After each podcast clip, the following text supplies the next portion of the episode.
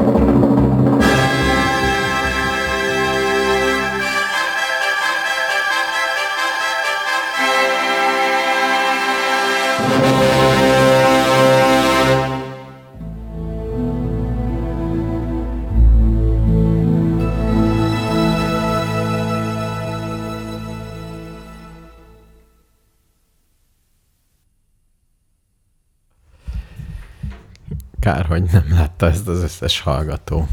És ezt tudod mi? Ez egy magyar klip. Igen, Egy azt régi. hiszem, volt benne egy-két helyen felirat, amiből lehetett látni, hogy ez magyar. És azt hiszem 90-es évek, vagy nem tudom mi. De Ilyen régi? igen, nagyon magas művészi színvonalat Így van, képvisel. most már fönt is van a YouTube playlistünkön, Tehát az élő hallgatóknak azt ajánljuk, hogy adás után. után Nézzék meg, meg. mert egy moholy nagy díjas animáció. Legalább. Leg, ez, ez csak Schönherz kupára tudom elképzelni, hogy arra Szerint- csinálták. Ne, hát nem. ezt valaki hobbiból csinált. Szerintem ez annál energia. magasabb szint. Azért a Schönherz kupa az általában ilyen öt Jó. óra alatt összepakolt nem? Jó, de azért Vagy? A, igen, így most így belegondoltam azok. Ebben van meló. Van, van meló és szép. Igen, igen, igen, igen. Olyan pont jó a lüktetése, történet, ilyesmik. Igen. A Rambó címet viseli. És talán azt el kell mondanunk, hogy az a címe a számnak, hogy valamit el tudjanak képzelni. Igen. Igen, tisztelt hallgatók, hogy Leninék elárasztják a világot.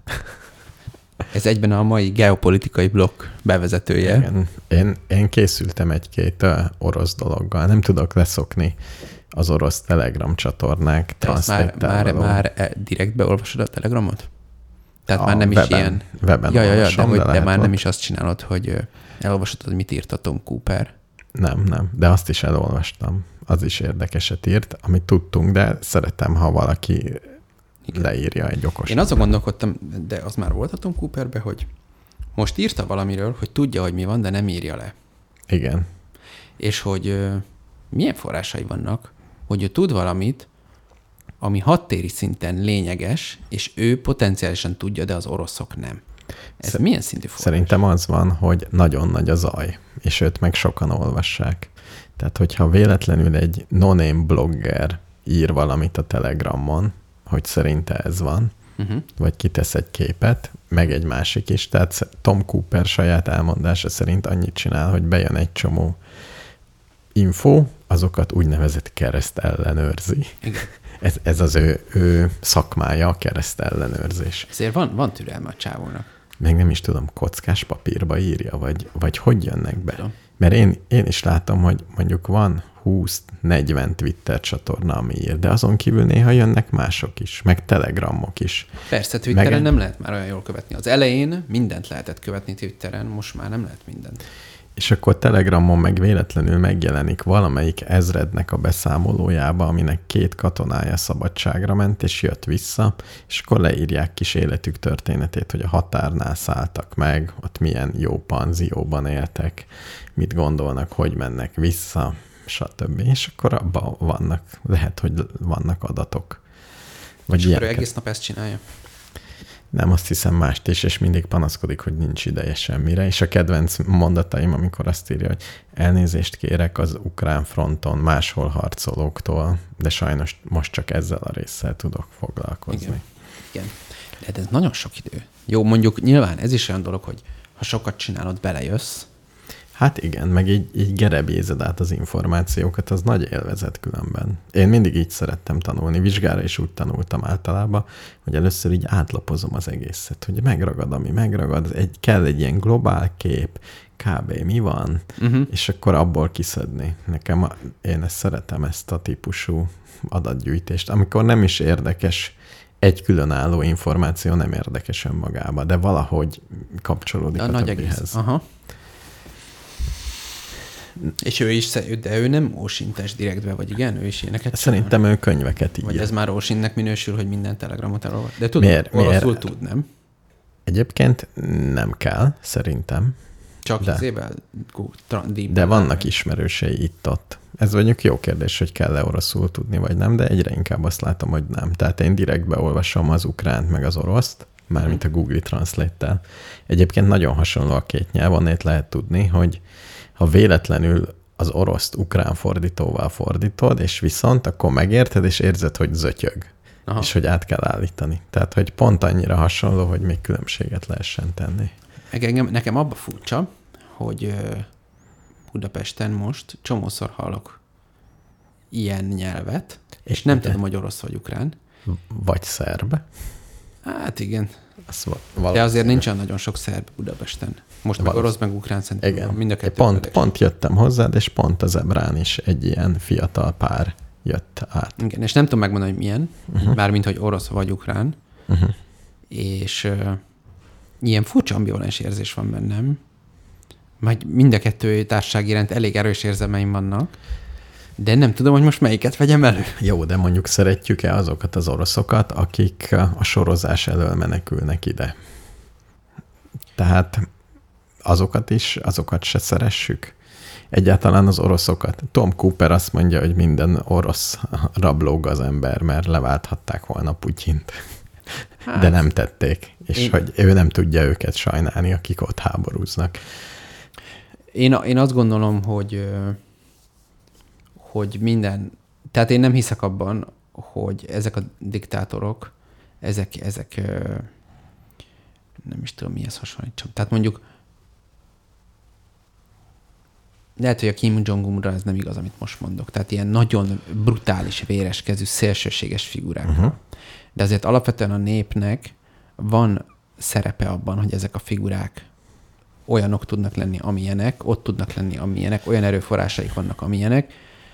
De Magyarországon is ez van, de ezt már csomószor kifejtettem, hogy az, nekem az a szomorú megfejtésem, hogy a magyarok többsége Orbán Viktort akarja, és én nem, ezért engem ez méretetlenül irritál, de szerintem ez a helyzet. Tehát a magyar, és ugyanez van Jó, de nem az van, hogy... És Oroszország alapvetően egy rendkívül korrupt ország. Azt teszi lehetővé azt is, hogy a vezetője egy olyan típusú hatalmi berendezkedést tart fent. Amiért meg azt is, hogy milyen rosszul állnak ebben a háború, mert mindenki joggal hittük azt, hogy le fogják gyalulni az ukránokat két hét alatt. Uh-huh. És szerintem meg is történt volna, hogyha nincs minden ellopva. Én nekem ez a Hmm. Meg az egész struktúra nem igen, működik. Tehát nem csak meg a tárgyak, meg a struktúra, hanem, hanem semmi nem működik, mert a kiképzés is el van lopva, meg a minden el van lopva, meg alkoholista az összes izé, de hogy ezek mindegy ilyen veleig romlott országnak a, a különböző szintjein megjelenő tünetek, és nehogy hogy már Vladimir Puntyin legyen azért is a felelős, hogy Oroszország nem tudom, 40 a alkoholista. Mondjuk lehetne így egy országot jellemezni, hogy egy számban, hogy mennyire lopnak így mindent az országban. Szerintem Magyarországon például jobban lopnak mindent, mint Németországban. Ez egészen biztos. És Romániában egy kicsit jobban talán, mint Magyarországon. Mármint, hogy többet. Hát ez, többet ez, egy, vagy kevesebbet? ez egy ilyen jellemző. Szerintem többet. Igen. Tehát többet. De a lopásban az áfacsalás, az ügyeskedés, a Persze. feketén, minden. Tehát hm. ez a nagy lopóindex. Igen. A nagy lopóindexet kéne megalkotni. Igen, és így, így jellemezni, és ez mivel korrelál? Vajon a, nem tudom, Amnesty hát a Harari-nak, a harari az az elmélete, ha jól emlékszem, hogy a demokrácia az akkor működik, én nem olvastam a Harari könyveit, ez egy fontos disclaimer itt, de hallottam vele podcastot. És ő azt mondta abban a podcastban, vagy a CEUS előadásában, vagy melyikben, hogy hogy a demokrácia akkor tud sikeres lenni, hogyha képes vagy azt megugrani, hogy a, a, az elvont értelembe vett társadalmi érdeket, tehát a számodra nem ismert emberek, tehát a szabályok betartása, stb., ezt elébe tudod helyezni annak, hogy a saját és a közvetlen Egyben. környezeted érdekei mit kívánnak. Tehát például ö, ugye Magyarországon a klasszikus, hogy aki, aki, aki teheti, az magániskolába iratja a gyerekét. Ezek jellemzően azért azok a gyerekek, akik az első hat évüket olyan környezetbe töltötték, hogy egy csomó mindent bevinnének az iskolába, nem tudom, kulturális tőkét, de ezt a kulturális tőkét nem viszik be, hanem olyan helyre viszik be, ahol amúgy is épp elég van belőle, és így uh-huh. igazából a szülők is, azok a szülők, akik nem szülők abban az iskolában, azok aktívan csökkentik annak az iskolának a színvonalát, mert milyen jó lenne egy integrált oktatási rendszer, ahol együtt vannak a mindenkik.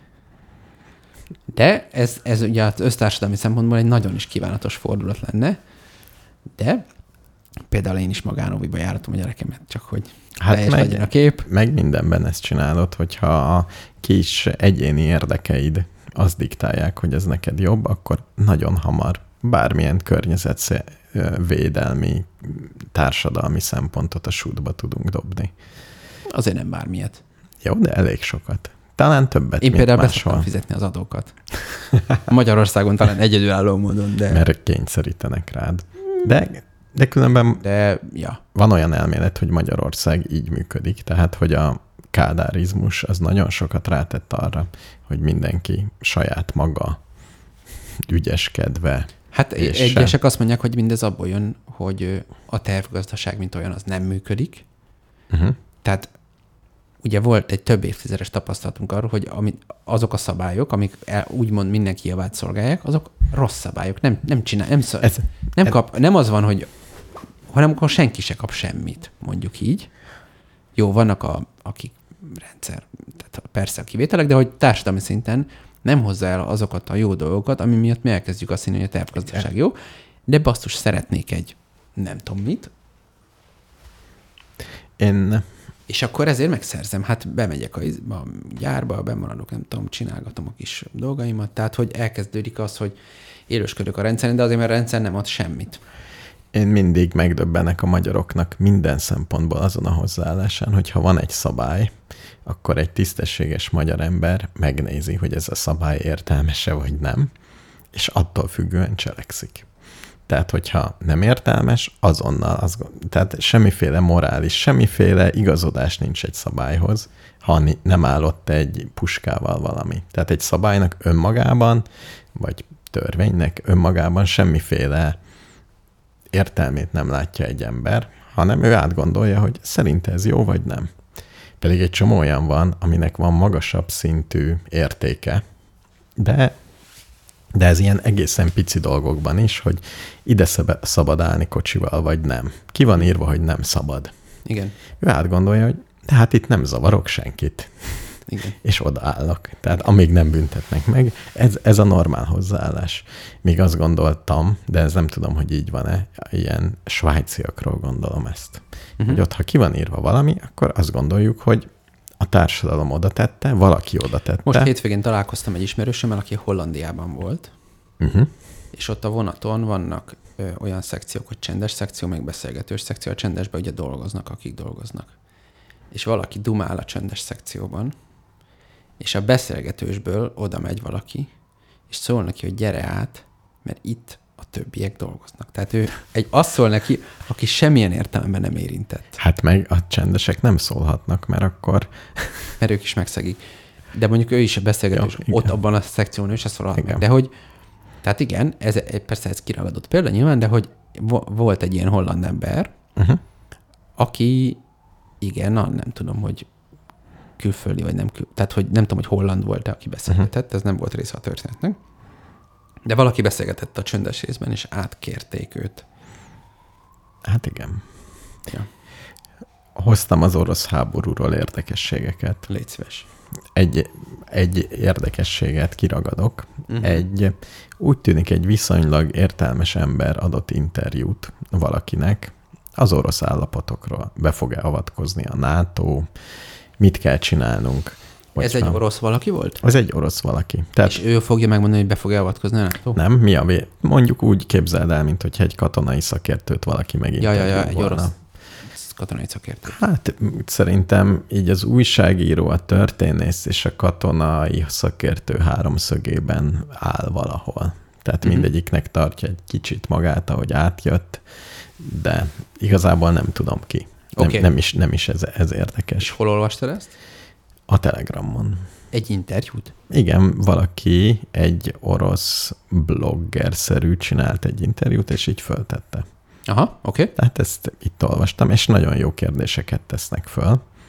Ugye az, ebből lehet, hogy idézgetni fogok, Uh-huh. mert én fölkészültem, de Tehát oroszról magyarra Google Translate-tel? természetesen nagyon jól csinálja. Hiszem csak úgy. Na, bejövő? Oh, itt van orosz, orosz.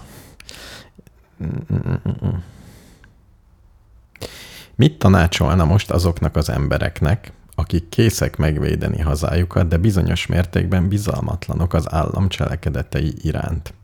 Időszerű-e most választóvonalat húzni az állam és az anyaország között? Tehát egyrészt az egész olyan óvatosan van megfogalmazva, hogy Oroszországban meg lehet fogalmazni. Igen, de szép kérdés. Ez szép kérdés. Tehát ilyesmi, uh, De ez ugye a klasszik kelet-európai dilemma. Tehát mielőtt tovább menjünk, valójában Igen. erről beszéltünk. Tehát ez ugyanaz, hogy jól van kijelölve a tilosban parkoló hely. é, Mert hogy azt, mert mindenki azt gondolja magáról, hogy ő, hát nem, én nem teszek úgy rosszat, a nem tudom. Nem. Jó, van, aki leszarja, aki azt mondja, hogy nem érdekli. De még olyan is, akit úgymond érdekel, az is azt mondja, hogy hát, de hát ez az állam, ez nem működik. Tehát ez, ez szerintem a klasszik kelet, kelet-európai és problematika. igen, hogyha az állam nem működik, és az állam behív téged sorozni, akkor Igen. most kell menni, vagy nem? Ugye, ez, ez, ez, a, ez a kérdés, mert látjuk, hogy nem működik. Most miért menjünk? Igen. Vagy miért nem Hát menjünk? mondjuk a finn hadsereg kapcsán nem merülnek föl ilyen kérdések. Vagy a svájci, Igen. vagy az izraeli. Igen. Ezek mondjuk elég más csapatok. Igen. E, olvassak pár szót a válaszában? Persze, nagyon is érdekel. Az, aki meg akarja védeni a szülőföldet, a szülőföld nagy esszel van, Igen. általában nem kérdezi, milyen állama van.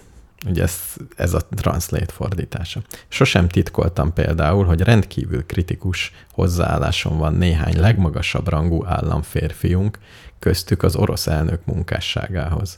Ennek ellenére számomra százszázalékosan világos kérdés, hogy meg kell védeni a hazát a külső ellenségtől. Ukrajna pedig jelenleg halálos külső ellenségünk, mert eszköz Oroszország stratégiai ellenségének kezében. Uh-huh. Ez, ez az elmélete. Igen, készen állok megvédeni Oroszországot a széteséstől és a pusztulástól, hiszen kedves nyugati partnereink idézőjelben éppen ezeket a feladatokat jelölték meg céljaikként ebben a konfliktusban. Uh-huh. Röviden ennyi a válasza. Még, még ír egy csomó dolgot, de ez, tehát sajnos ez a helyzet, hogy meg kell védeni. Nem szeretjük a államot, de meg kell védeni, mert nagyon... Ja, és azt írja, hogy szerinte, ha a mások győznek, akkor itt polgárháború lesz, nagyon sok halott, és az életszínvonal meredeken fog esni. Szerintem ez igaz, és még az is hozzátartozik ebben az egész háborús történetben, hogyha ha mondjuk, ugye most csomóan erről ábrándoznak, hogy a Putyin hát ha meghal, hát ha, hát ha megmerénylik, hát ha izé, de hogy ott van az a, mit tudom, én, 5000 atombomba, most egy, egy stabil államszerkezet nélküli valamiben ott van 5000 darab atombomba, hát ez egy elég nagyon rossz helyzet. Tehát nem biztos, hogy nekünk az a jó, hogyha ez az egész szétesik. Hát meg az biztos, hogy nagyon sok ember fog éhezni. Tehát meg, ha szétesik Oroszország, az nagyon sok embernek lesz sokkal rosszabb, mint most. Aki ott él, azt gondolom. Igen. Van egy másik, még, még pár részletet. Igen, igen. A következő a sorozásokról beszélnek, uh-huh. hogy lesz-e sorozás vagy mi. Mármint teljes mozgósítás? Egyenlőre csak a mozgósításról, mert ő régen azt mondta, ez akivel, hogy kéne 300 ezer ember, de most már azt mondja, hogy egy millió kéne, és át kéne állni rendesen hadigazdaságra, mert különben nem lesz jó. Uh-huh. Tehát kéne csinálni cipőt, derékszíjat és mindent nyomni kéne ezerrel, mert különben megszívjuk. Uh-huh. De nem is ez az érdekes, hanem azt arról beszél, hogy hányan hagyták el Oroszországot. Uh-huh. Szerintem erősen alábecsülik a külföldön kiugrottak minimumára vonatkozó becsléseket. Úgy gondolom, hogy sokkal nagyobb létszámról beszélünk, mert a hatalomhoz közel álló áll elitünk egy része idő előtt kapott tájékoztatást a közelgő mozgósításról. Ennek eredményeként valaki néhány héttel távozott, valaki pedig néhány nappal a mozgósítási kampány hivatalos bejelentése előtt. Jó magam, tudtam meg, hogy a mozgósítást még meghirdetik valamivel több, mint két nappal korábban. Uh-huh. Mint most kiderült, sokan már tudták, hogy mire készülnek. Uh-huh. Tehát azt gondolom, egyrészt ebből két tanulság van. Egy jó korrupt államnak vannak előnyei, és lehet tudni, hogy mozgósítás lesz bármilyen országban egy kicsit előbb, ha valószínű, ha gazdag vagy, középosztály vagy. Igen. Azért tegyük hozzá, hogy, hogy ez arról valószínűleg nem sok hírt kapunk, hogy, hogy ezek az ilyen infokból nyilván van fals info is. Tehát én például arra emlékszem, hogy a Covid elején ö, melyik hónap környékén is, mikor elindult fölfele az első hullám, tehát még rohadtul az elején, és ezeknek az eseteknek a nagy része a budapesti volt, és akkor volt ezt még, hogy lezárták a határt, mert mindenki totál be volt ijedve, hogy na most mi lesz, és még nem tudtuk, és akkor kaptam SMS-ben megbízható emberi erőforrás minisztériumos forrásra hivatkozva, hogy Budapestet úgy le fogják zárni, mint Wuhan-t. Valami És, volt, és, ez valami volt, a, és ezt pénteken kaptam, és az volt, hogy hétfő reggeltől ez lesz, tehát, uh-huh. és akkor ott komolyan konsideráltuk hétvégén, hogy lehúzzunk el Balatonhoz Uh-huh. a szüleim nyaralójába, mert hogy nyilván ez borzasztóan nyomasztóan uh-huh. hogy körbezárnak. Ma már azt gondolom, hogy hát végül is nem is hagytam el Budapestet, tehát éppen körbe is zárhatják. De, de rohadt nyomasztó volt, és akkor ezt komolyan mérlegeltük, hogy elhagyjuk el, aztán nem hagytuk el, és nem is volt ilyen. Uh-huh. Tehát ez teljesen fék volt, pedig egy az én személyes életem szintjén egy közepesen jó forrásból jött. Uh-huh, uh-huh. Egyébként ez, igen, nem tudom én se, hogy ott mennyire hitték el, és mennyire lepődtek meg. Én azért a Medúzán olvastam hosszú cikkeket ottani ügyvédektől, hogy mit kell csinálni, hogyha el akarod kerülni. Uh-huh. Milyen papírokat kell lobogtatni, mi van, hogyha nem jelensz meg otthon, annak mi a büntetési tétele, mit, mit ajánl csinálni mozgósítás ellen. Uh-huh. És különben egész értelmes dolgok voltak, tehát megint egy olvasni tudó embernek van esélye ezeket elkerülni. Azt hiszem, főleg Oroszországban, ahol mindenki megken mindenkit. Igen, de hát nem is csak a, nem tudom. Én, én egyébként, a, de ugye nekem az is ö, volt ugyanilyen típusú párhuzamos tapasztalatom, hogy én nagyon be voltam ijedő a Covid elején, és ö, attól féltem, hogy mivel ugye nekem van egy orvos diplomám, hogy be fognak hívni ilyen parancsra, hogy menj. Igen, igen, nagyon beparáztál. És, és meg, akkor elég kicsi gyerekem volt. Igen, meg hogy a... És akkor ezt olvastam a TASZ oldalán, hogy akinek három év alatti gyereke van, azt nem, nem se katonai szolgálatra, se semmilyen más szolgálatra nem lehet beívni. És nekem az volt az első gondolatom, hogy ezt nem fogják betartani. Igen. Tehát ez egy másik, amit szerintem ö, most mindegy, hogy az én Covid parám az, az legitim volt-e, de egy másik ilyen klasszik kelet-európai izé, hogy elvileg nekem jogom van valamihez, de nem biztos, hogy ezt tudom érvényesíteni. Na, beszúrjam, hol tartok a roller visszaszerzésben. Légy szíves. Nem, ezt fejezzük be, és aztán. Jó, még elég, elég sok van. A, még egy érdekes, hogy igen, mennyi a valószínűsége a NATO beavatkozásnak érdekel? Hogy mond egy számot? Igen, nem, elmondja, vá, vá, vá, hogy nem, nem számot mond. Azt mondja, hogy mitől függ a NATO beavatkozás. Jó. Mi? Ne, ja, mint te már olvastad. Igen. Jó, én azt mondom, hogy szerintem bá, bármilyen méretű és jellegű nukleáris fegyver. Tehát ez, ez a taktikai, bármekkora, bár legkisebb. Ehhez van korreláció. Ja. Én, szerint, én szerintem, a, igen, hát, és ezt arra, arra nem túlságosan obskurus forrásra alapozom, ami ma a 444-en megjelent. Azt mondja, hogy nem magas, de ismét minden azon múlik, hogy csapataink milyen sikeresen hajtanak végre katonai műveleteket.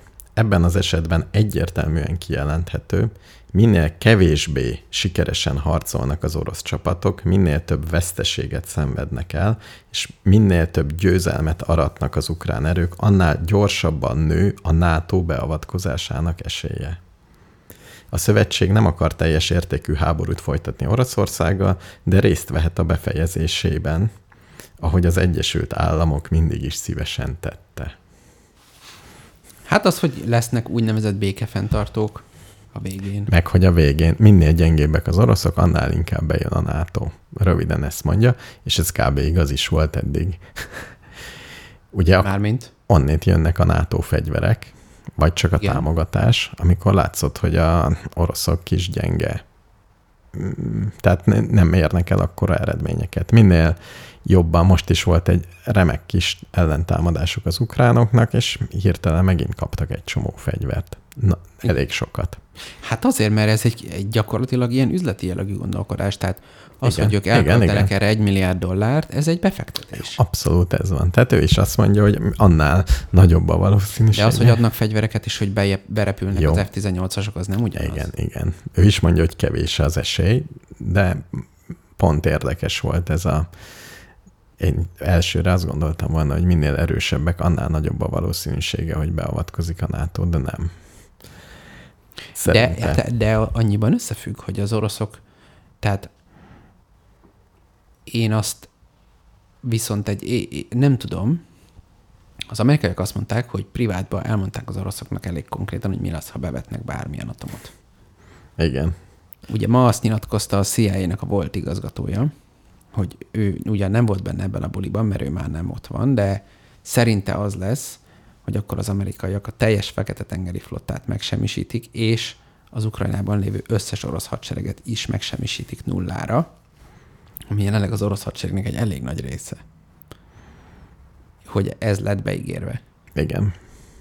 Mm, persze ez nem olyan egyszerű szerintem, mert most nincs a Fekete-tengeren három vagy négy darab anyahajó, meg nem tudom én, Ö- tehát az nem úgy van, hogy megnyomnak egy gombot, és megszűnik az orosz hadsereg. Azért so, s, igen, messzire repülnek azok az izék. Elég gyorsan. Szerintem, Szerint- szerintem de. Szerinted de? Igen. Szerinted le tudnák radírozni az egész bagást onnan? Szerintem nagy alatt? részt, igen. Uh-huh. Mennyi idő alatt? Hát a bagázs nagy részét. Mennyi idő alatt? Jó kérdés. Most, most így belegondoltam, hogy azért az oroszok sem a kezdték a hidegháborút. Meg az egy nagy terület. Igen. Tehát szerintem például nem hiszem, hogy csak repülőkkel meg lehet csinálni. Ő is ír az atomfegyverekről, Uh-huh. hogy szerintem mi. Most ezt uh, de, de, de, de megnézem.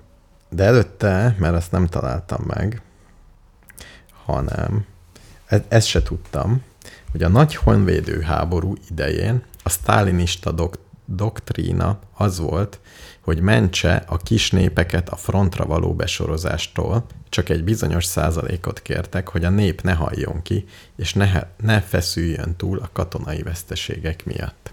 Erről te tudtál? Nem. Sőt, én ennek az ellenkezőt olvastam. Érdekes, hogy ezt mondja. Én elhittem különben. Uh, célszerű most ilyen kótát beszed, bevezetni a hat kötelezettségre, beleértve az orosz néppel kapcsolatban, akiket veszélyeztetetnek neveznek? Ez a Google fordító. Ez, Aha. ez a kérdés. Erre elég elítélő a válasza. Inkább csak ez a Mármint mondat, milyen értelemben elítélő? Hogy ne legyen kóta? Azt mondja. azt mondja, hogy ne legyen kóta. Nagyjából azt mondja, hogy Ebbe, én személy szerint úgy gondolom, ha valaki saját államának polgára, és nem alatvalója, Lol, és igen. igen, rezervá, nem alatvalója, aki rezervátumban különleges körülmények között él, akkor szolgálja a hazát. Vagy legalább meg kell adni neki a lehetőséget.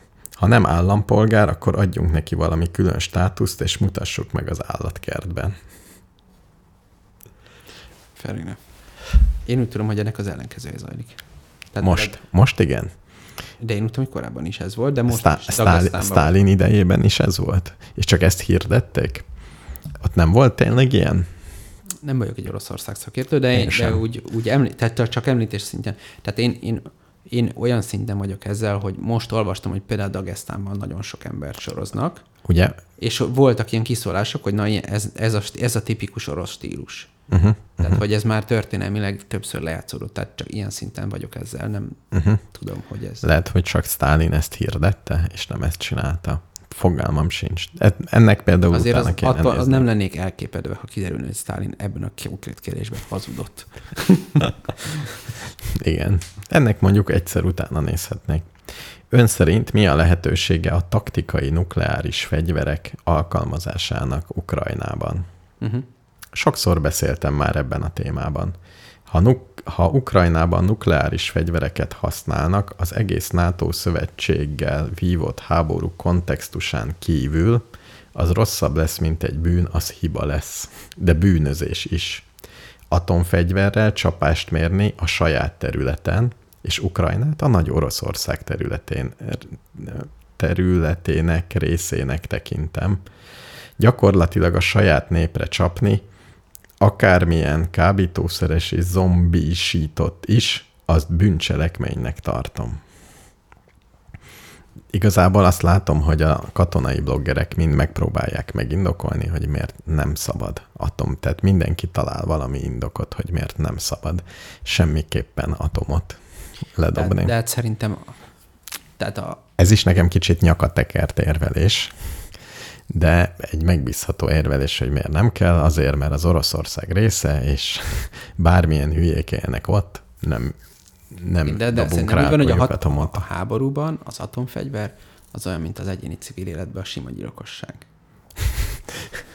Ja, hogy Tehát hogy különböző emberek különbözőt mondanak, hogy miért nem szabad. Ott is van az, hogy Igen. nem, mert törvény. Igen, tiltja. igen. Én például nem azért nem ölök meg senkit, mert benne van a BTK-ban. Igen, igen, Amúgy hanem. Hát teljesen másokból. Hát egyrészt még nem is éreztem rá motivációt soha, de, de hogy, hogy különböző emberek, külön, tehát hogyha valaki így úgymond határhelyzetben van, azt képzelem, hogy különböző típusú, Én, de van egy ilyen eszenciális ellen. izé, én, nem- én nem meg azt, azt érzem itt, hogy nagyon nem szeretné, és ezt meg kell indokolni valahogy. Tehát kell valamit mondani. Hogy ez minden, tehát nincs, tehát igen, nincs az az esemény, hogy atomfegyvert dobjunk. Olyan, ah, ez, ez nem lehet. Igen. Tökre, mint az, az emberölésbe is, és hozzá kalapál egy elméletet, hogy miért nem szabad. Mások egyébként, más bloggerek más elméletet kalapálnak mögé, hogy miért rossz ötlet. Hát van, aki ilyen technikai szinten mondja, hogy akkor végül is a sugárzóanyag őket is érintheti, Igen. stb. Mm. De hát, na mindegy, az tényleg nagyon-nagyon őrületes lenne. Igen, igen, igen. És akkor még ba, ba, ba, ba, ba, ba, ba, ba. talán még egyet mondok. A csizma. Igen, azt mondja, hogy nagy mozgósítás kell. Ez pont akkor volt, Zelenszky azt mondta, hogy Ukrajna gyorsított, csatlakozá, gyorsított csatlakozási kérelmet nyújt be a NATO-hoz. Ig- igaz, a NATO főtitkár azonnal kizárta a gyors csatlakozás lehetőségét. Ha azonban a szövetség hivatalosan is szárnyai alá veszi Kijevet, milyen köt- következményekkel járhat ez? Kérdezik meg. Uh-huh. Ne lapozz el! Ne lapozz el! Most pont ellapozta. Addig, addig, de, de, de, de, mit tanácsoljon? Igen. Uh-huh, uh-huh, uh-huh, uh-huh. Nem magas, nincs ilyen információm. De, de, de, de, mert össze-vissza tettem. Ja igen, sok, mind, sok múlik azon, hogy Zelenszky mennyire és kivel ért egyet ebben a kérdésben.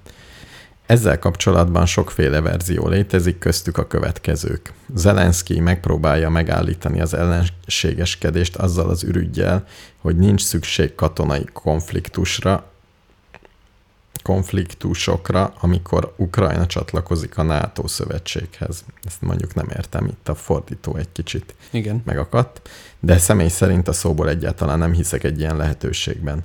A második változat, Zelenszky egy gyönyörű média gesztust tett, hogy támogassa csapatai szellemiségét, hogy elhiggyék, a NATO hamarosan segítségükre lesz. Véleményem szerint ez az értelmezés a legvalószínűbb. Valószínűsége több mint 50 százalék. Sajnos azonban nem zárhattuk ki egy másik lehetőséget, Zelenszky előre megkapta az engedélyt az ilyen akcióra.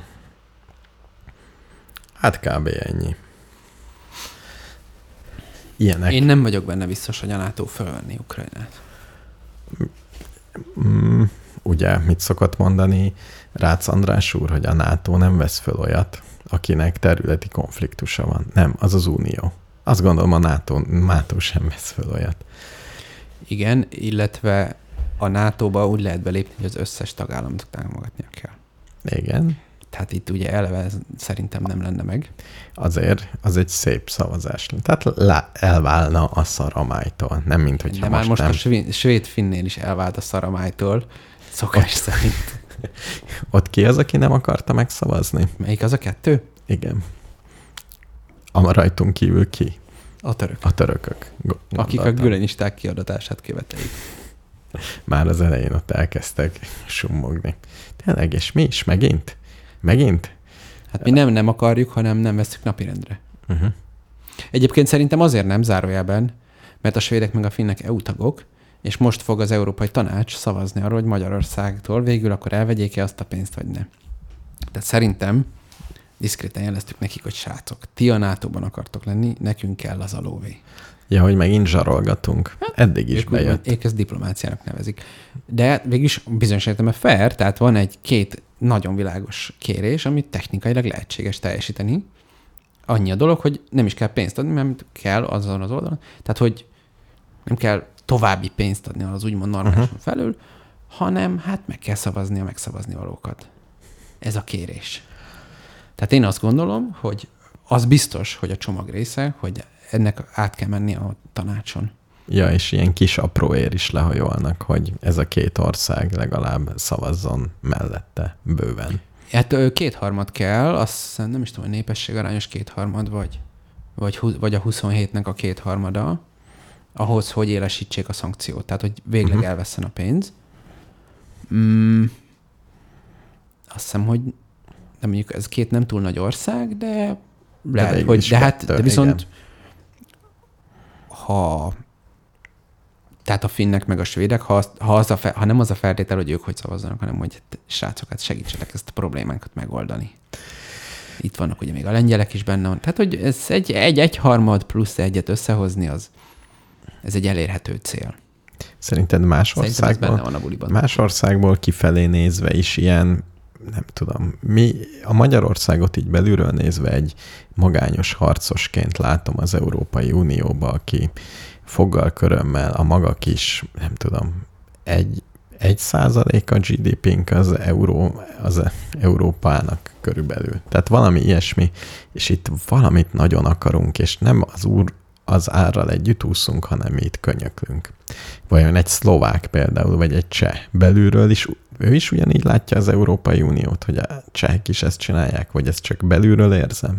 Mert annyira nagy összhangot látok a többi országban, hogy ők azért nem vétózgatnak, úsznak az árral, úgy, úgy tűnik, hogy egyetértés van, Ukrajnát támogatják, mindenki beleteszi, amilyen van, ilyesmik. Hát ezekben a nagy ügyekben, ezekben, ezekben szerintem tényleg egyetértés van.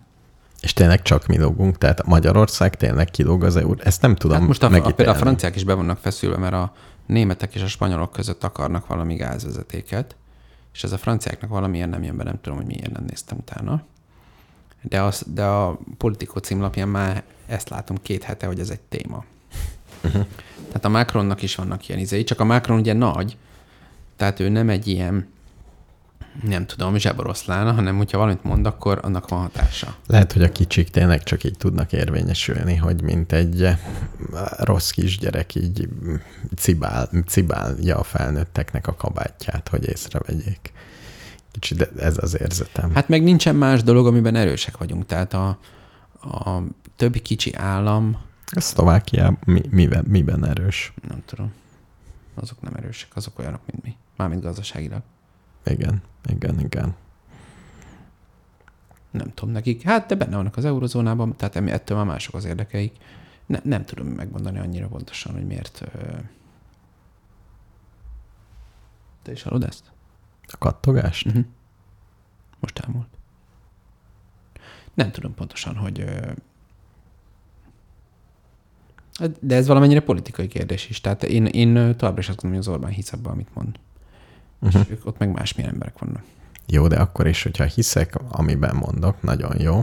Tehát, hogy Azért- mi, mi egy alapvetően más nép vagyunk. Ugye ez az alaptézis. Ez egyik alaptézis. Jó, de amikor egy társasághoz tartozol, tehát egy társasághoz tartozol, akkor a, nem tudom, hogy egy kicsit azért idom, idomulsz. Tehát lehet azt csinálni, hogy, te, hogy teljesen mondaná, más. kicsit idomulunk is, hát ott vannak Schengeni határok vannak. Sőt, nem, nem is csak szabályokat. idomulunk, azt mondjuk, azt mondjuk, hogy ez a társaság nekünk fontos, és ide szeretnénk tartozni. Ezt is mondjuk. Hát ők ezt egy Csak- gazdasági együttműködésnek tekintik, tehát ők nem akarják, hogy az Unió egy politikai projekt legyen. Ez ugye problémás, mert a Lisszaboni szerződésben benne van, hogy az Unió célja, hogy egy folyamatosan mélyülő integráció legyen, tehát ők ezt aláírták. Uh-huh. De ezt szerintem ma már nem írná alá egyébként. De tök mindegy, ez, ez a mondás, ezt politikai uniót ők nem akarnak semmilyen szinten, ők egy gazdasági együttműködésben gondolkodnak, a gazdasági együttműködésnek a kellékeit egyébként működtetik is, tehát szabadon átjárhatók határok, a munkaerő is szabadon áramlik, Igen, mehet egy, neki az emi- azért, azért, ami kényelmetlen jó magyar szokás szerint, ott megpróbáljuk a kiskapukat, és kivetünk ilyen-olyan különadót, ilyen-olyan dolgot. Az, Tehát az megy most a németeknél is, meg államosítottak nagy izéket. Tehát ilyen, Igen. ilyen időkben ez nem annyira speciális. Ezen nem is volt annyira felhördülve a... Meg egyébként a Brüsszelben a katatörvényen se voltak annyira kibukva. Uh-huh. Az, az, Jó, hát- az csak nonsens adóév közepén módosítani, de végül is eltörölni egy adóformát. De azért hát be, jó. beírták, hogy kicsit több társadalmi egyeztetés kéne egyes Azt kéne, kérdésekben. igen. Tehát most ugye megint a a kórházi jogviszonyokat megint át, áttolták kérdésnék. Nehéz, nehéz ezt kérni, amikor úgy, úgy nem, Nem megy, értik. nem megy. Hát nem értik, hogy mi a kérés lényeg. Igen. De egyébként nyugaton, ö, most voltam egy konferencián Brüsszelben két hete, és beszélgettem olyan emberekkel, akik mondjuk egy elég magas rangú jogi tanácsadóval a bizottságnál. És ö, ő egész egyszerűen egy diktátornak tartja az Orbán. Tehát most lehet arról beszélgetni, hogy ez most eléggé akkurátus leírása, vagy hogy uh-huh. hibrid rezsim, vagy, mit, vagy, ez, vagy ez egy sajátos, de tehát mi, teljesen mindegy, hogy a hallgatóinknak mi a politikai álláspontja a magyar izéről, azt el tudom mondani, hogy egy tényleg magas rangú jogász, azt gondolja, hogy az Orbán egy diktátor, és ennyi, nincs miről beszélni, nincsen motiváció, izé, hagyjuk a francba. Ez a csávó egy diktátor, meg akarja tartani a hatalmat. Ez érdekli, és most már itt az ideje, hogy megállítsuk. Neki ez a pozíciója. Ezt tudja Európai Uniós jogi nüanszokkal izélgetni, hogy most akkor hogy van, meg mi a jogcím, meg ki a, nem tudom, mi a jogalapja, Igen. meg melyik paragrafus. Nyilván el tudnám mondani végtelen cizelláltan is, de alapvetően neki ez a megértése arról, hogy mi történik. De nagyjából az Unió is eljutott. Tehát, minthogyha az Unió is ezt csinálná, és utána ezek a jogi csűrés csavarások, ezek, ezek megint nem a jogról szólnak. Most, Hát most részben úgy arról szólnak, ugye már ezeket a feltételességi mechanizmus már azért hozták létre, mert kicsit elég volt ebből. Uh-huh. És hát persze most az Orbán átverve érzi magát, mert azért szavazta meg a feltételességi mechanizmust, hogy, ne, hogy azzal, hogy, ne, hogy nem alkalmazzák ránk a választásokig, vagy hát nem tudom, és ugye a választások másnapján kilőtték ránk a rakétát. De egyébként Tom Coopernek is az az elmélete, hogy Putyin egy diktátor olyan szinten, hogy ami a fronton történik, Igen. az csak Putyin személy. Volt valami, amikor azt mondta, hogy ez biztos csak Putyin személyes eh, parancsa lehetett, vagy személyes kérése, mert más nem úszná meg ezt a hatalmas baklövést így következmény nélkül. Én máshol is azt olvasom, hogy a Putyin mikromenedzseri a frontvonalat. Igen. És azért eh, működik úgy, ahogy. Igen, de hát, de, de itt is ebben is benne van az, hogy a, én úgy tudom, hogy az ukránok azok 14 óta folyamatosan készülnek erre a háborúra. És az oroszok meg rengeteg dolgot elblitzeltek.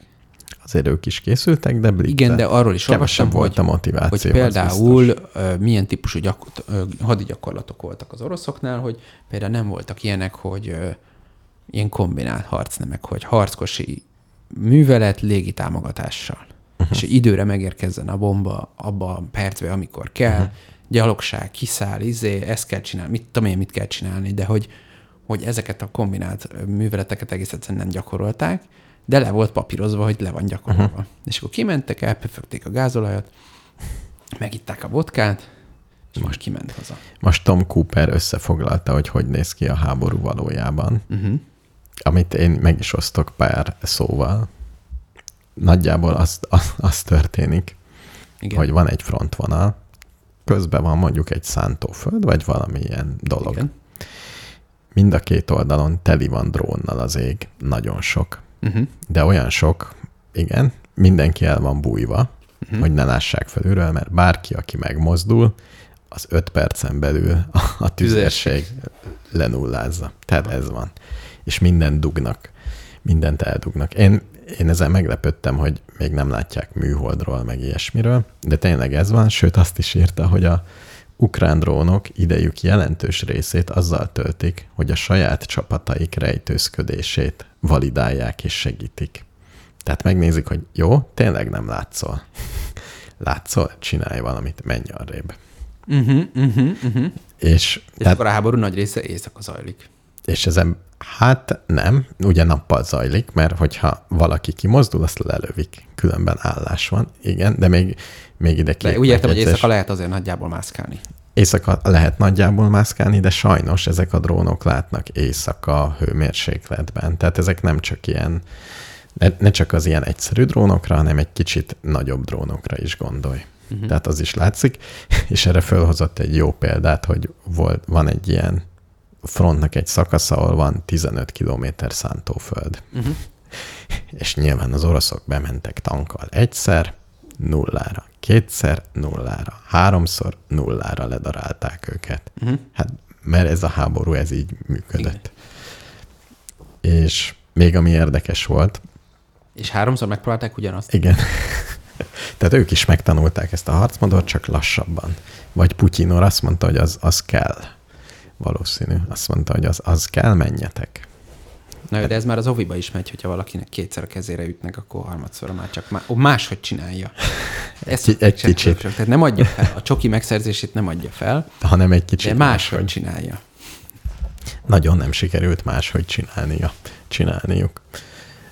Meg még az, az volt, hogy emiatt például az van, hogy ami értékes cuccuk van, értékes ilyen ágyújuk van, egyszerűség kedvéért ágyúnak Igen. nevezem ezeket Igen. az ukránoknak, azokat már mindig kísérte ez a német légvédelmi, tök drága, tök Gepard? ügyes Nem Gepard, nem a Panzer, nem tudom, nem tudod, ez a két csövű kis Panzer légvédelmi izé, izé, Igen. aminek csak az a dolga, hogy szedje le a drónokat. Tehát az csak védi ezt az izét, hogy szedje le a drónokat, hogy nehogy valaki meglássa, mert Szerintem az a gepárd. lehet, hogy a gepárd.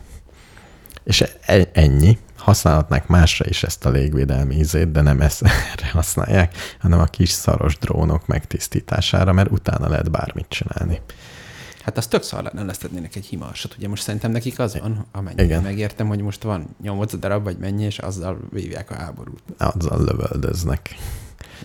Hát meg a másokkal is. Szóval így, így áll most a háború, hogy bármi van, arra lövünk, és nagyon pontosan lelőjük. De ezt az oroszok is tudják. Pontosan ők, lőnek ők is? Hát. Én tudom, hogy ők... Azt mondják, hogy kevésbé, de sok van nekik. Igen, De ott is ez a dolog. Valamit észrevesznek, szarrá lövik, hellóka. ennyi. Végül is. Ez a korrekt eljárás egy háborúban. Na hát itt, a, itt a, ennyit akartam a háborúról. Uh-huh. Szóval a honvédő izének tekintik ezt. Hát a honvédő, hogy utáljuk Putyin, de meg kell védeni a hazát. Nem tudom, hogy ki hogy tekinti különben. Nem csodálkozom, hogy vodkát isznak a buszon. Meg a besorozottak, ugye ilyen videók terjengenek nyilván. Hát de mondjuk azok amúgy is vodkát isznak folyton. Meg azt gondolom, hogy egy közepesen értelmes ember az el tudja kerülni a, besor- a besorozást. Ezen gondolkoztam, hogy ez, a, ez igaz-e vagy nem. Tehát biztos van valami út, hogy nem vagy otthon, nem veszed át, időben lefizeted, alkalmatlan vagy, orvosi igazolást hamisítasz. Hát a Magyarországon kellene elkerülni a besorozást. Az, hogy elmegyek otthonról, az nem olyan nagy ügy. Igen. Egy orvosi igazolást hamisítasz. Nem szabad oda menni. Hát az a kérdés, hogy, hogy én azért, ha én lennék a hadsereg, azt csinálnám, hogy gyere be azért, és majd csinálunk egy alkalmasságig gyorsan ott helybe. Tudod, Ott... Tehát most értem, hogy gerinc felülésed van, de hadd nézzük meg a gerinceknek mi is.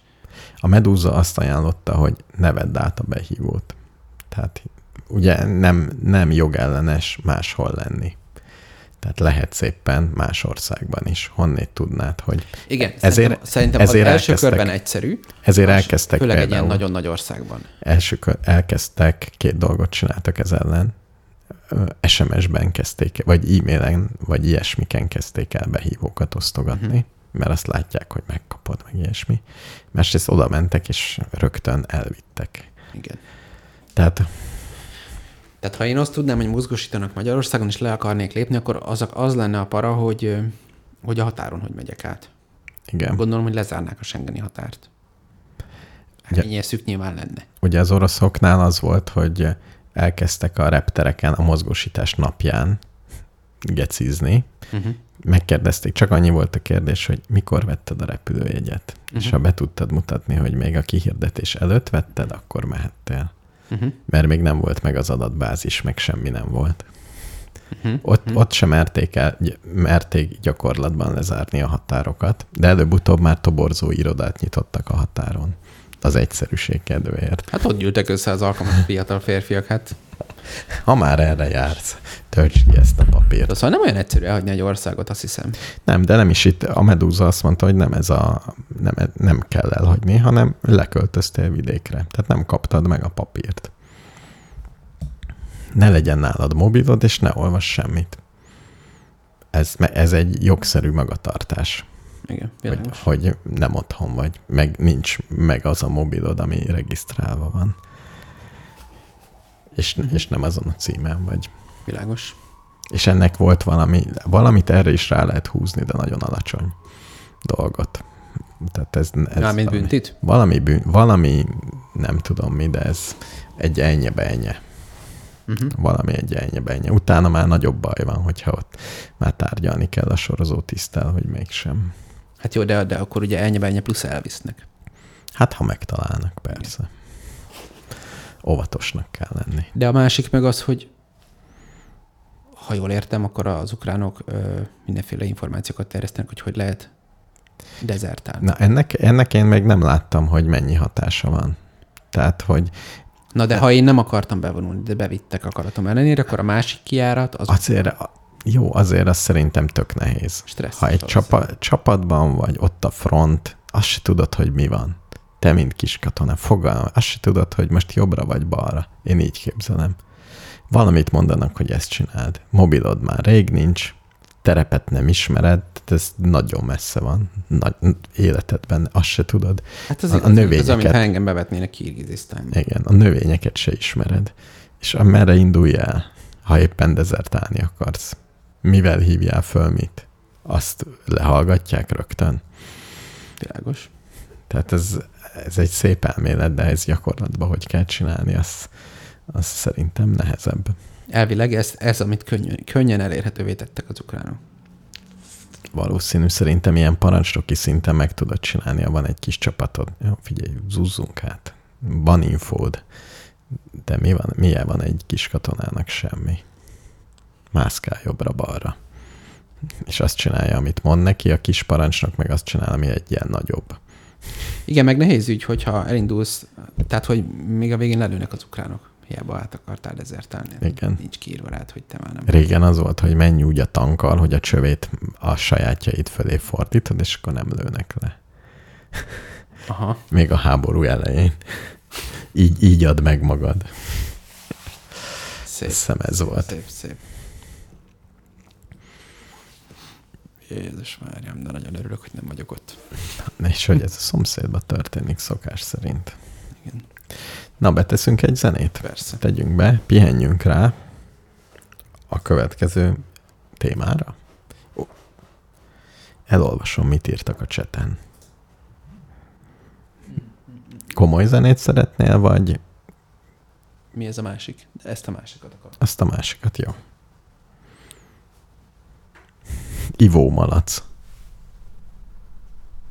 Ivó malac.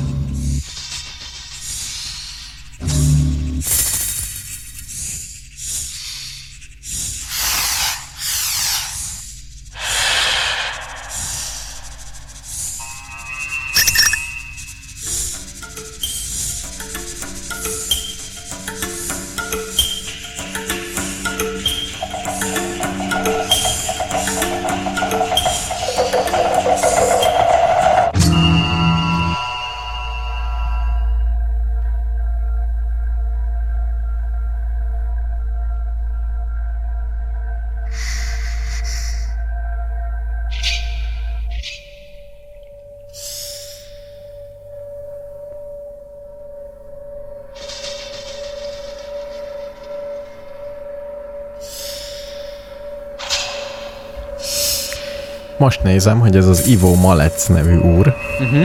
egy jugoszláv zeneszerző. Persze, hát ez első halásra is komoly zene. Tényleg? Persze. Én, azt, én azért azt gondoltam, hogy egy francia unatkozó tinédzser is összerakhatta volna. Egyáltalán nem. Nem? Ez rendes, komoly zene? Persze. Emberek ezért koncertre vesznek jegyet. És ezeket a állathangokat mivel értékel? Ezeket a szánycsapkodásokat, meg ezeket Meg- a... Ezek a... Ezeknek egy elég nagy részét hagyományos hangszer. Ez, ezek ilyen, ilyen dobok, van, amikor leszedik a bőrt a dobról, és belülről gyűjtögetik. Uh-huh. Tehát ezt egy elő tudná adni egy szimfonikus zenekar? csinálnak olyat, hogy ö, ilyen, tudod, mint amikor a pohár szélén így az ujjaddal körül, Igen. ilyesmi mozdulatokat szoktak. De ahhoz már kell uh, mikrofon, meg minden. Igen, igen. Persze, hát azt tudja, hogy, de hát amúgy is úgy veszik föl. Megnézném ennek a kottáját, ha ez egy komoly És ezért van olyan, hogy, hogy vannak uh, digitális eszközök is. Tehát én már voltam olyan, olyan a koncerten, ahol voltak hegedűk, meg mit tudom én, fuvolával nagyon különös hangokat lehet kiadni még. Mm, dobok, ilyen dobokkal, dobokkal is nagyon speckó dolgokat lehet, még ilyen cintányérokból is nagyon különös hangokat lehet kiszedni. De mellette ott volt egy kvázi DJ, ami nem... Tehát ilyen loopokat rakosgatott be, meg zörejeket. De remélem egy kotta alapján nézte. Persze, és Egy az ugyanúgy egybe. frakba jött be, Uh-huh. full frakba, és uh, ugyanolyan volt, mint egy zenész. Mármint, hogy ő is egy zenész, persze, hát minden DJ egy zenész. Remélem a bakelit lemezeket így ho- Nem, nem, nem, az, az egy full digitális sztori volt. Hm. Mm, Szóval ez az Ivo Malec elég jó. Igen, és amúgy 70-es évek. De az rég. 2019-ben halt meg Franciaországban, és az első nagy hírű jugoszláv zeneszerző volt. Na, hát mindenkinek ajánlani tudom. Igen. Úgy szerintem ez nem olyan rossz zene. Különben szerintem sem. Én tényleg azt hittem, hogy ez valami könnyű zene. De hát mi a különbség? A, elmondom, a könnyű zenét nem zeneszerzők írják, a komoly zenét zeneszerzők írják. Nagyjából ennyi. Ennyi? Igen. Máshogy hívják őket. Nem, hát igen. Nem egy kom, egy könnyű zenész, az ritkán játszik más, ritkán ír kottára, és ritkán sz- sokszorosítják, nem? De miért azok a, azok a szerzők, akik mondjuk, tehát mondjuk a Lady Gaga számait nem a Lady Gaga írja, hanem valaki. De Lady. Gaga neve alatt fut. Persze. De van egy, de hogyha megnézed a Lady Gaga De- albumnak a borítóját, Jó, akkor de- van írva, hogy ki írta. De egy komoly zenésznek az a életcélja, nem az az életcélja, csak leír egy darabot, és sok helyen előadják. Ezek is elő tudják, Igen. Azok is, meg a Lady Gaga számot nem tud más előadni, csak Lady Gaga. Így van, mert tilos is, Meg, gondolom. igen, meg tilos is. Na ez a, ez a különbség a komoly zene és a könnyű De ez zene csak egy között. üzleti, üzleti különbség. Lehet, de ebből nagyon könnyű felismerni. Ha azt a számot más együttes is eljátszotta valaha. Ja, tehát kottaként értékesíted, vagy Igen. hangként. igen. Tudod, milyen drága a kotta? Annak is ilyen nagy Hallottam, hogy biznisz. drága. Ilyen nagy biznisz. van. Képzel el, micsoda biznisz, mekkorát lehet szakítani kotta kiadásra. És van olyan, hogyha Ha- ha, nem, ha, illeg, Örülhet, ha nem mész csődbe. hogyha illegálisan veszed, akkor valamit nem adhatod elő, vagy hogy meg kell venni egy előadáshoz a kottákat. Meg hát. Tehát nem, nem az van, hogy lefénymásolod, ez nem opció, Igen. Hanem ilyen nagyon fu- Hát igen, nehéz a szerzői jogot védeni így. Hát igen, igen. Meg, meg, ezek után az is kérdés, hogy kölcsön adhatom-e. Megtehetem azt, hogy kölcsönadom neked a Bartók zongora verseny És- kötetemet, te megtanulod fejből, és Igen. visszaadod. Akkor most mi történt? Igen, vala, valamit. Ez a klasszikus ilyen nyúlüreg probléma, nem egyszer el kéne hívni valakit az Artisius-tól a rádióba, Nekem volt egy aztán artist, amikor berakunk a YouTube-ra egy zenét, akkor elhagyja az adást, felháborodva. nem, nem, volt egy artisztiuszos ismerősöm, vagy beszélgettem is vele, Uh-huh. és neki az volt az álláspontja, és igazából meg is győzött, hogy ők egy nagyon hasznos, nagyon fontos és egy nagyon jó szervezet. Tehát, hogy így, így kell, ez egy előremutató dolog. Tehát nem, ők nem a gonosz rendőrök, hanem ők a jók. Én ö, ezzel hajlamos vagyok egyetérteni. Nekem egy komoly, na komoly, nem volt túl komoly, de egy valós interakció volt az Artisiusszal, amikor egyszer jó pár évvel ezelőtt volt egy, az egyik neki buzdulásunk, hogy na most megtoljuk egy kicsit ezt a rádióbizniszt, Uh-huh. és és akkor megnéztem, hogy amúgy az, hogyha egy zenéket rakunk be, vagy hogy gondolkodtam, hogy legyen egy saját ilyen szignál valamink, és akkor valamit felhasználunk, a nem tudom kinek a zenéjét, és valamit összevágogtak, mindegy. És megnéztem, hogy ez mibe fájna nekünk, és sokba. És arra jutottam, hogy ez, ez nekem nem pálya. Egyébként én már egyrészt, ha Spotify-ban csinálod, akkor a Spotify átvállalja valahogy, tehát De csak azoknál, akik a Spotify-n Igen. hallgatják. Tehát amikor Igen. kimegy az Apple izére, Igen, akkor nem. akkor azt hiszem, hogy ők csendet hallanak, nem? Akkor azt hiszem, nem tudom mit, de nekünk már más podcastben, mert szerepelek más podcastben. És ezt itt kell megtudnom. Igen. Jó, igen, menjünk tovább. Képzeld, van olyan hallgató, aki rajong ezért a podcastért, de nem tudta, hogy én szerepelek más podcastben. Ja, értem. Hát akkor mondd el a podcast címét, hogy hallgassa mindenki. Jó, a Csúnya Rossz Majom nagyszerű podcastben ha- szereplek. Aki még ezt nem hallotta, és most hallgatom, az nem is tudom. Igen. Tehát hallgassátok. Aki a Gábort akarja hallgatni főleg, Igen.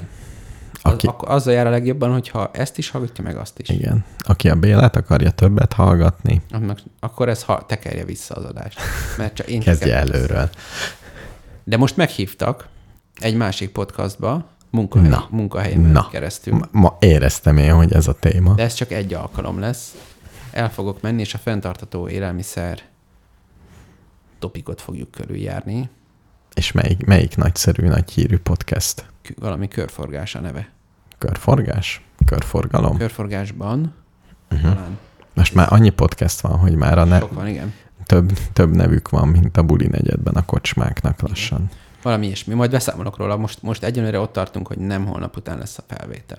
Uh-huh. Ja, mert eredetileg holnap után lett Ezt volna. javasolták, de Uh-huh. én valahogy kiestem a meg egy egyeztető körökből. Mindegy, az a lényeg, hogy most vagy valahány héten belül ez meg fog valósulni elképzelhető. Na, akkor majd uh, itt is Tehát el fogok mondani dolgokat. És Ja. már gondolkodtam is rajta, hogy ezt az attitűdöt, amit itt képviselek, ezt ott így Nem, nem, átlanul toljam, vagy Nem, anyagkendőset. nyakkendős Az, az, az előadóst. Nem, és képzeld el, leraksz elém egy mikrofont, és fölteszel egy kérdést, és Most, így, így gerincvelőből, tehát most volt egy nagyon kedves uh, vita a Mandineren, igen, Mandiner, Mandiner. Rácz András úr, igen, meg egy másik szakértő beszélgetett, igen. meg még ott volt egy műsorvezető is. Ez egy videó? Ez egy videó. Igen, Az oroszországi háborúról igen. volt, má, voltak véleménykülönbségek. Na, és eh, én mindenkinek ajánlom azt a videót. Nekem nagyon nehéz az, hogyha Rácz Andrásnak, vagy ilyen, azt gondolom, hogy ő tudja, mit beszél. Tehát, Igen. hogy ilyen tekintélye van előttem mondjuk. világos. A másik ember tök mást mond, és hogy ezt tényleg objektíven megnézem, hogy most kinek van igaza. Tehát, hogy egyáltalán leválasszam azt, hogy az egyik egy hülye mandineres. Van olyan, amikor tény, tény jellegű kérdésben azt mondják egymásnak, hogy ez nem igaz? E, Igen, igen, igen. Tehát ilyet mondanak. Tehát a, működnek-e a szankciók, vagy nem működnek De ez nem tényjellegű. Akkor mi a tényjellegű? Az a tényjellegű, hogy elfoglalták egy kupianszkot az ukránok. Nem, a tényjellegűben azt hiszem nem, hanem olyan, hogy valamit indokolnak, hogy ez ezért, ezért is van, és az indoklásból kifeje, kifeje, kifelejtenek fontos részleteket. Uh-huh. Hogy a hajó azért úszik a vizen, mert nem de ez meg az, de... Mert az, hogy működnek-e a szankciók, tehát ugye most szeptember van, jelentkeznek hozzám a hallgatók szakdolgozatra. Természetesen elfelejtem számolni, hogy hányan vannak, és túl sokat vállalok el. De ez, ez egy másik beszélgetés tárgya. És az első dolog mindig az, hogy hát egy kutatási kérdést kell választani. És ugye bár ezek is ezzel jönnek, hogy akkor legyen az, hogy megmérem, hogy fenntartható-e Magyarország. Igen, És akkor ugye egy két dolgot nem tudunk ebből, mi a fenntartható és mi a Magyarország. igen. Tehát itt is ezt most működnek-e a szankciók? Hát, maybe yes, maybe not. Mire gondolsz? Ajánlok még egy olyan podcastet, amit még csak félig hallgattam meg, Uh-huh. de mindig vágytam erre, mert ez, ez eh, nekem még választások előtt vita témám volt közeli ismerőseimmel. Uh-huh. Röviden az a kérdés, hogy Magyarországot Orbán Viktor zseniálisan kormányozza vagy nagyon szarul kormányozza És És- ez melyik podcastban van? ez, a, ez most a Hold blogban volt, ezek közgazdászok, azt az egyet hallgatom. és, és ugye csak az De van, le hogy maradva most hetekkel. Igen, hogy eh, csak azt mondja, hogy nézzük meg a GDP-t, nézzük meg a munkanélküliséget az el- elmúlt tíz évben, és azt mondja, hogy csak a régiós országokhoz érdemes hasonlítani. Nézzük meg, hogy teljesített. De ezt azt hiszem hallottam. Még én nem hallgattam. De az egy, nem végig. egy kimondottan Orbánista podcast. Nem, nem, nem. Inkább talán, a, hát nem, így azt nem is az ellenkezőt mondanám, de Nem ért egyet egy csomó kérdésben, elég igen. sok. Hát mondjuk egyrészt piacpártiak, ugye, tehát az összes árstoptól feláll a hajuk. Meg azt hiszik, hogy ez nem visz előre. Meg. De valamire azt mondta. De ott on abból a... De képzeld- Mondtam, hogy Argentinában valami 1700 különböző árstop van. És még így is mennyi is az inflációt? Valami ilyen brutális, ilyen 100% közeli. Végül is tudod, mit kéne? Vannak ezek a hungarikumok. Azt Azokat kéne átemelni árstopba, nem? Egy az egybe. Hogy egy kiló racka hús, Minden, ami hungarikum, az egyben árstoppos is. tehát akkor kihalnának a rackák, mindenki azt tenné. Jaj, tényleg, meg, meg a piros paprikát, meg annyi És érted? hungarikum van. 50 forint egy kiló piros paprikát. Onnantól kezdve csak piros paprikát. Kenyeret abból sütjük majd. Ugye most azok a hírek jönnek, hogy az olajkályhákat visszahozzák, és dízelolajjal kezdenek olvastam. Az az igazság, hogy a közgazdaságtan a híresztelések ellentétben Mű- valójában nagy. nagy. egy tu- tudományág, ami valójában működik. Így sok helyen. Igen, elég nagy részt működik. Például a második kerületben benne vagyok egy-két fórumban. Elkezdtek panaszkodni, hogy rossz a levegő, mert mindenki, fű, mindenki éget mindenfélét. És valaki írta. A felkapaszkodott új gazdagok mind kandalóznak, mi? És ezt Vettek mondták, hogy a hobbi, á- a hobbi kandallósok. Kandalósok. Az úgy, ugye minden új házban van kandalló, mert a, ugye az jól néz ki. Az a stílusos, igen. Igen, az a stílusos, és most, most úgy begyújtottak. És a kandalók szarok alapvetően, tehát nagyon hatékonytalanul égetnek. Igen, igen. és most ez, ez a... Hát igen, hát ez, ez lesz ebből. Nem, nem olyan nehéz. Igen. Meg azt hiszem a Hold, Hold blogban mondták, és ez nekem megütötte a fülemet, és én különben egyetértek vele, hogy ő azt mondta a gáz felhasználással kapcsolatban. Uh-huh. Ugye milyen sok mindenhez értünk? Hát Háborúhoz, közgazdaságtanhoz. Megy még minden? Persze, csak mindig lesötétedik a képernyő, amikor nagyon figyelek rád. Ja. Azt írja, hogy a, Valaki írt értelmest? nem, csak a Lady Gaga számait ő maga írja állítólag. Most pont a Lady Gaga jó. Pont akkor, ott ül. Akkor a Madonna, Ott ül, ugyanazt Madonna. De ott ül Lady Gaga és írogatja. Persze, ül egy zongor előtt, nem, ez nem jó. Na, így jó lesz, és akkor leírja egy kottába. Szerinted Lady Gaga szereti a zenét?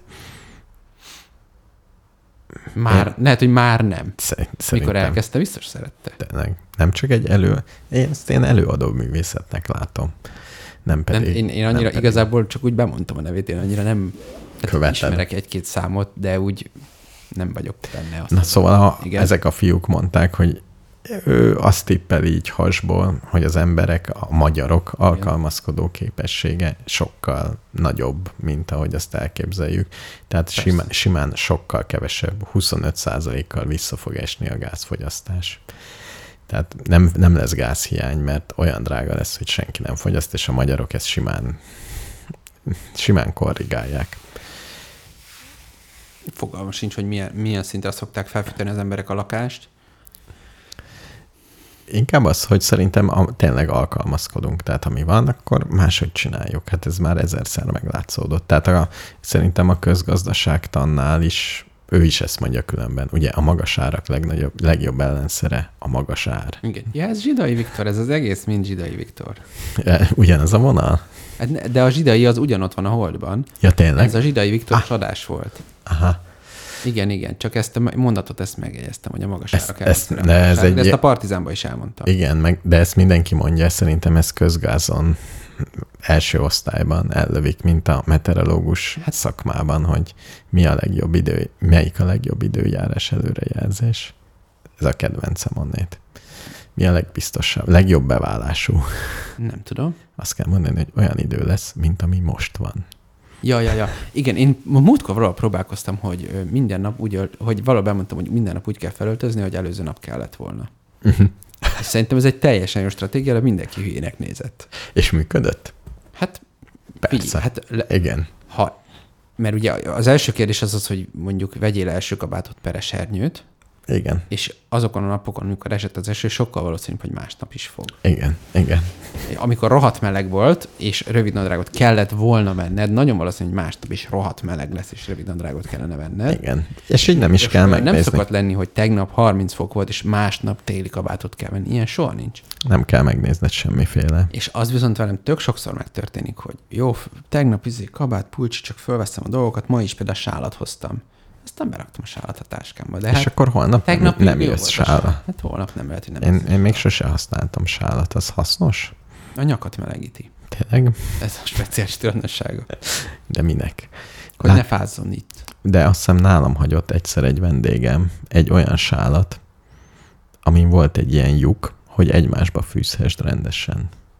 Egy olasz, egy Nekem olasz egy egy volt. teljesen egyszerű téglalap alakú textil darab a sálam. De nem veszted el? Macera, még egy Nem. dolog macera. Figyelj, vegyél egy olyan sálat, ami tényleg tetszik, és úgy szereted. Jó, és hogyha... Minden tárgyal ez van. És ha veszel egy nem olyan találok- vágódeszkát, ami úgy, ez egy jó De vágó, van, van olyan tárgy, ami semmilyen formában nem tetszik. akkor olyat ne vegyél. Például egy sál. Nem tetszik semmilyen formában? Nem, nem. De miért? Nem. Hát nem tudom, nem, nem szép. De hát van szép sál, annyiféle van. De nincs szép sál. Az összes sál csúnya, az, összes- összes szín, az összes Az minta, összes az összes sál. Szerintem anyagvastagság, igen, igen, igen. az összes, nem tudom. Vannak ilyen tárgyak. Tapintása, hogy Van, vagy vannak szőrös. ilyen tárgyak, ami mindenféle szempontból, tehát nincs belőle szép. Egy se. Egy mi, se. mi lehet ilyen? Hát mondjál valamit, amire, amit utálsz. Amit nem szeretek én. Uh-huh. Így tárgyat? Igen. Igen. Mit tudom én? Mondj valami környezetszennyezőt. Olajkályha. Szén, Nincsen széndiokszid. Az, oh. az csúnya. De pont nem annyira látható. Most az olajkályha, de szép, szép olajkályha. Olajkály. Biztos Hát. lehet csinálni egy art deco olajkályha, biztos volt olyan, nem, ami jól néz ki. Ami jól néz ki, és olaj. Hát olajkályha. Szerintem nincs olyan. Tényleg tipikusan olajkályhából nincs szép. Hát, nem tudom. Ezt ö, hallgatóknak egy versenyt hirdezek, hogy küldjenek be a Facebookra. Szép, Szép olaj. olajkályha képeket. Az olajkályha, az önmagában azt mikor találták ki, meg csak a szegények fűtöttek vele. Mindig. Hát, gondolom először a gazdagok, Olaj. aztán sokan, De aztán a olaj. szegények. Különben nekünk is volt olajkályhánk. Aztán áttértünk a szénre. De nem Ennyi. voltak szépek. Na, hol tartottunk? Jó, nem számoltam be a rolleremre. Na, rolleremről. még annyi időnk még pont van. Jó, pont jó. Szóval ott tartottam, hogy a békéltető testület azt mondta, hogy x napon belül küldjem el a hiányzó dokumentumokat, ami a számlát is tartalmazta. Igen. A számlát nem találtam meg. Igen. Megpróbáltam az eredeti cégtől megszerezni a számlát. Uh-huh. Itt már sajnos ez e-mailen nem ment, tehát föl kellett bérelnem telefonáló társakat, akik helyettem telefonálnak. Mert neked ennyire nehéz el- Igen, nem telefon? szeretek telefonálni, Oké. igen. Tehát Jó, oké, lépjünk tovább. Úgyhogy ezért, ezért szerencsére vannak, tudnak segíteni. Igen. Nagy nehezen, nem az én ügyem, a másik ügye, nem tudom, sikerült egy számlát, egy olyan számlát kiállítaniuk, Uh-huh. én mondjuk 250 ezerért vettem, Mhm. és visszaadtak belőle 170, 170-et. Sikerült egy számlát kiállítaniuk, amiben egy 170-be kerülő roller van a számlán. Wow. Én ugye nem ezt a számlát, én az eredeti vásárlásom számlát, oda is volt írva a rendelési szám, ott volt benne az összeg, és minden ott volt, de nem ezt sikerült odaadniuk, hanem ezt a másik számlát. Úgyhogy most újra telefonos eh, segítséget kell kérni, hogy nem ezt a számlát keresem, ügyes, tudom, hogy az én nevemre szólt, szép, de nem, hanem az eredetit kérem. De nekik ezt nem... De ennek a számlának nem is kéne léteznie. Ez a számla nincs, így van. Tehát ez nem tudom mi. De úgy van ki, ilyen, vannak rajta ezek azok.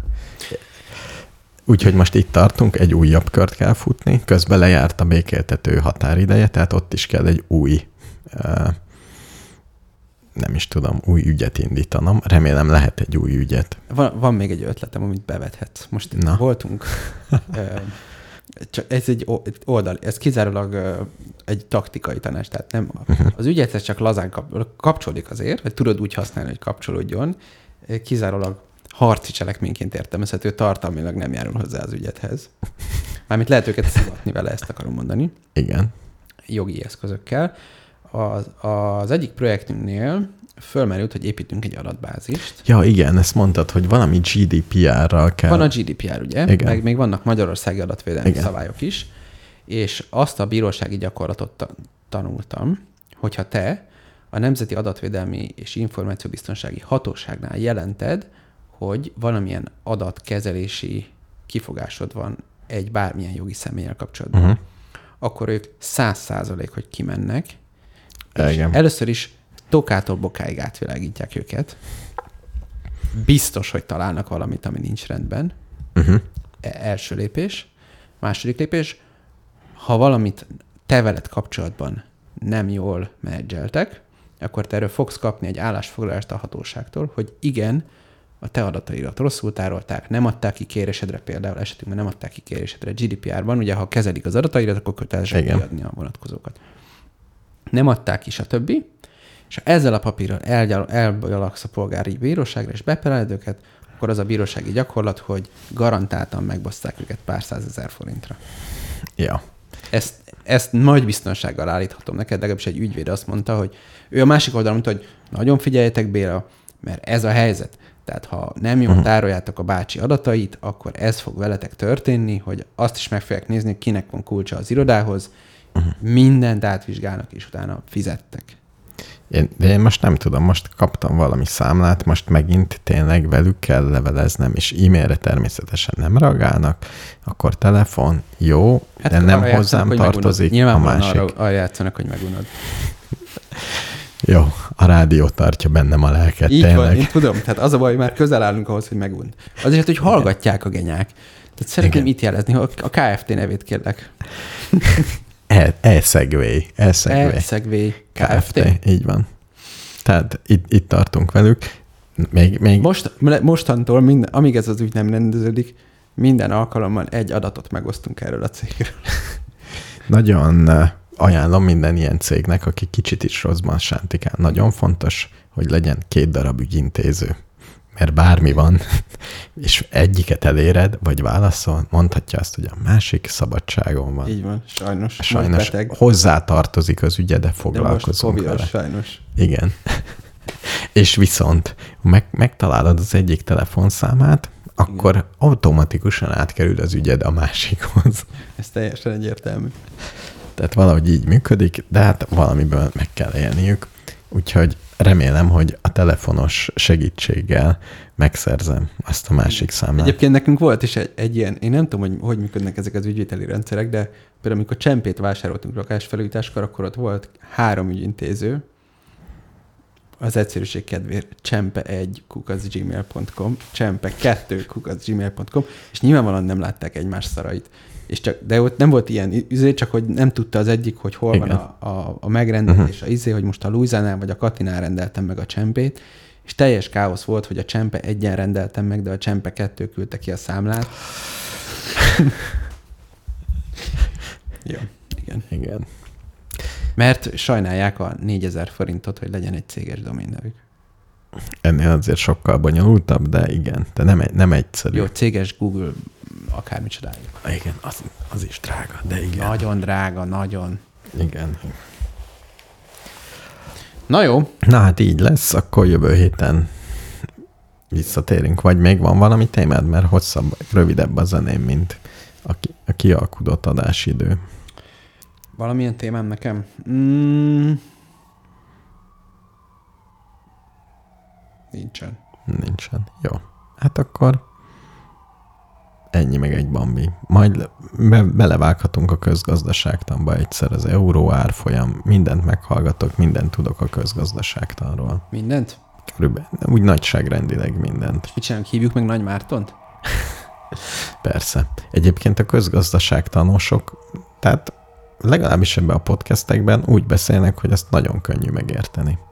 Tehát nem tűnik ez a közgazdaságtan.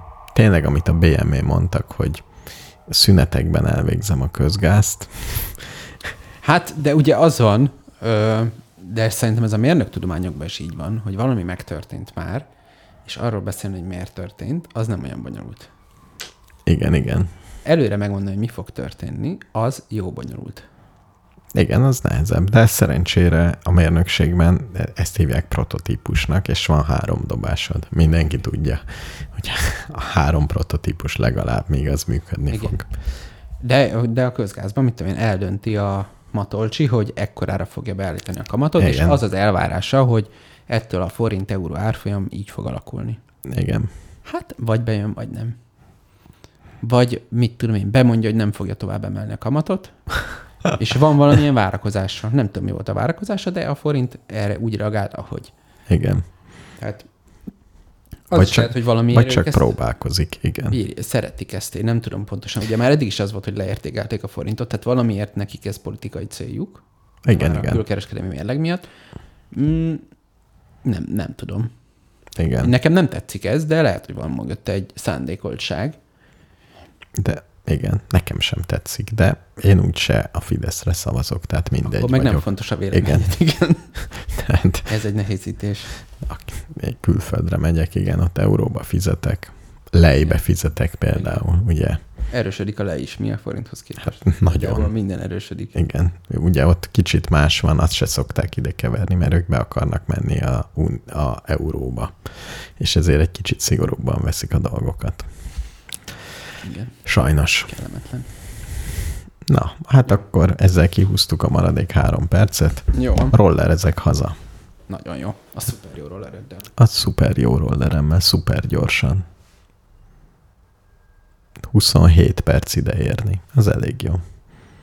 Háztól házig.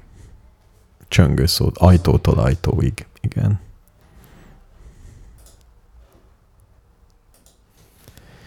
Komoly zene, valami. Csajkovszki? Szereted Ravel Csajkovszkit? Mi az, hogy Ravel Csajkovszki? Ez szerintem egy olyan uh, album, amelyen Ravel és, És Csajkovszky. darabok is vannak. Azt hittem egy ismeretlen zeneszerző. Vagy lehet, hogy ez két zene, csak összemixelték. De és ez, ez, milyen, ez melyik értelemben van 200 ezer alatt? Mert hogy most ez a konkrét videó, ez alatta van, de hogy ezt a Csajkovszkit már lejátszották többször, az biztos? Jó, így, így nem ér. Amúgy, amúgy Ravel, az csak a, a borítón volt. Ja, ez meg Ravel. Ravel, mégiscsak Ravel. De most olvasom a címét, hogy Ravel, piano triója. Rubinstein, Heifetz, Rubinsteint, Pia Tigorski. 1950-ben játszották föl. Rubinsteint ismerem. Valahonnét. Híres ö, zenész. Zené. Egy Nem hangszeren mertem játszik. betippelni, hogy a, egy, vagy, vagy hegedűn, vagy csenon, vagy zongora játszik.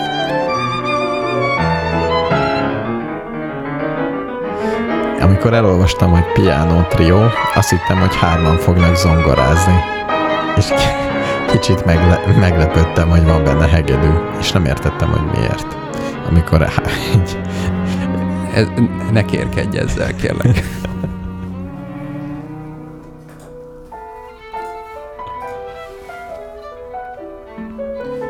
Ez egy elég hosszú darab, úgyhogy ezt nem fogjuk végig lejátszani, de most Nem. még kicsit játszunk belőle, és aztán...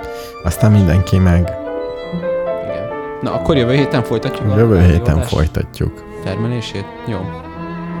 Akkor ö, mindenkinek nagyon jó heteket.